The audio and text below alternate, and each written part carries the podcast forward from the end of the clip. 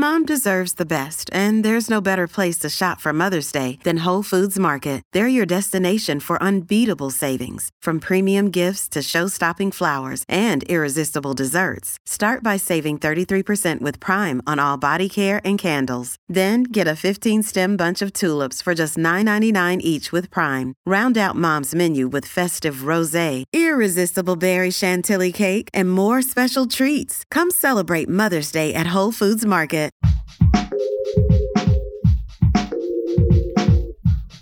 What if you could become a better person, not by working harder, but by taking one small step a day? And not because you're a bad person now, but because there's something inside you that's ready for more. How to Be a Better Person gives you one tiny step a day you can take to be the person you want to be. My mission? To help you live your best life. Hi, and welcome to How to Be a Better Person. I'm Kate, your host and author of the book How to Be a Better Person, which puts 401 ways to make a difference in yourself and the world into your hot little hands.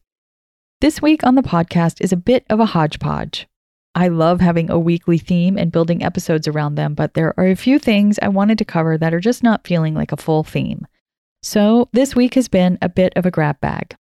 I'm working on a bunch of episodes for putting the self in self care so that it's not something you have done to you as much as it's just part of who you are for later in February. So know that we'll get back into a regular swing soon. In the meantime, I hope a little novelty and variety will be a welcome change from the day to day sameness of a pandemic winter. Today's big idea is that I just spent the month of January in not drinking. And it really gave me some insights that surprised me in terms of how it made me feel and also in what I learned about drinking's specific effects on me and on women on the individual and collective level. And I wanted to share them with you. I had done one dry January before when I was in my early 30s and living in New York City and going out all the time. At that time, drinking was a big part of my life and my lifestyle. When I went dry for January, I still went out, but I drank water or seltzer and at the time, my big insight was that drunk people are really annoying. they're shouty and think they're funny, but they're not that funny, at least if you're not also drunk. Even before the pandemic, going out was really not part of my middle aged parent lifestyle. I'd already cut down to mostly only drinking on weekends and then cutting myself off after two drinks. I hadn't really seen the need to completely stop drinking, but with the pandemic, wine was becoming one of my coping mechanisms. I was seeking it for stress relief, allegedly, although its after effects were actually adding to my stress. I was also using it for fun, like, phew, time to shift gears and just be a human and not think about work, which is valuable when you work from home and are rarely leaving the house. But there were more downsides actually than upsides. For starters, there were times where I didn't like how I interacted with the kids after I'd had those two glasses of wine. In particular, one night my son was taking his sweet time brushing his teeth, and I was getting irritated and said something like, Let's step it up here, buddy. And he squirted water at me out of his mouth. And so I did it right back at him. And then he cried. Listen, I'm not proud. I'm sharing it because I know most parents have done something that as soon as it happened, you wished you could take it back.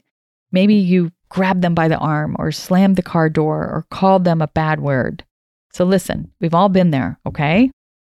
Also, I'm full on menopausal now, and I've noticed that drinking wine at night makes me feel like a baked potato in bed. I wake up just radiating in the middle of the night and then can't get back to sleep. Then I saw Chrissy Teigen's Twitter post about how she had stopped drinking because she was tired of feeling like an a hole and because she had read the book Quit Like a Woman, which I ordered immediately from my local bookstore. And y'all, it is so good. Holly Whitaker, the author, really got me when she pointed out that the only question we ever ask ourselves about our alcohol use is Am I an alcoholic? Not, Is this helping me or hurting me? Causing me problems in my physical health and my mental health and my relationships, or making them better? Through this lens, I saw that, yeah, alcohol wasn't really doing a lot for me and was at the root of a lot of things that were not beneficial. Losing sleep, feeling guilty, and looking to something outside myself to make me feel better. Some things I noticed as a result of not drinking are that I have had a lot more ability to just feel how I feel. Like, really notice it and acknowledge it. which, as I've shared on other episodes, has been functionally depressed. Just really, really, really flat.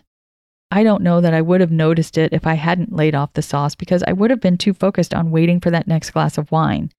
And then I would have blamed feeling flat after that on not sleeping. So, this may not seem like an upside, but it absolutely is because awareness is the first step in change. Even when you're raising awareness on something that perhaps you don't like, it's still ultimately to your benefit. Like Gloria Steinem said, the truth will set you free, but first it will piss you off or in my case, make you feel sad. I have also been sleeping great, which is awesome. And come to think of it, I haven't had a hot flash in weeks. It has also kind of forced me to be better about meditating because I know I need something to take the edge off. And meditating has created even more space for me to just notice how I am.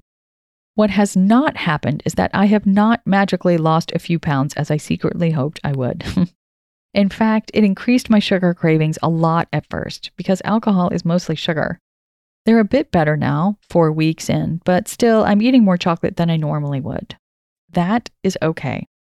As of this recording, I'm still on the wagon. I just don't know how I feel about drinking again, and when in doubt, I say wait. Without going down the wormhole of whether or not you're an alcoholic, I just want to put it out there that you can interrupt your patterns of alcohol consumption and there will be some insights in there for you, and some benefits that might surprise you, and some things that you think might happen that don't. I am not at all saying drinking alcohol is bad. I'm sure I will have a glass of wine or cocktail when the time feels right. I'm just saying, here's an experiment you can try that can help you rethink your relationship to alcohol and the role it plays in your life. Come back next week when I'm covering ways to put the self in self care and refill your own cup on the regular. Thanks for listening to How to Be a Better Person. Our theme song is Left for Deadish by Junior85. The podcast is mixed by Sound Advice Strategies. If you liked what you heard in this episode, share it with someone you think would like it too. Your voice matters. Also, How to Be a Better Person has an official newsletter that sends the past seven episodes, a sneak peek of the week ahead, and one well chosen meme to your inbox every Saturday morning. Sign up at beabetterpersonpodcast.com and click on Get Podcast News. I also love to hear from listeners. I mean, I love it. Send me an email by clicking on the Contact Kate button at beabetterpersonpodcast.com. Tweet me at Kate Han, K A T E H A N, or find me on Instagram at Kate Hanley Author. I look forward to connecting with you.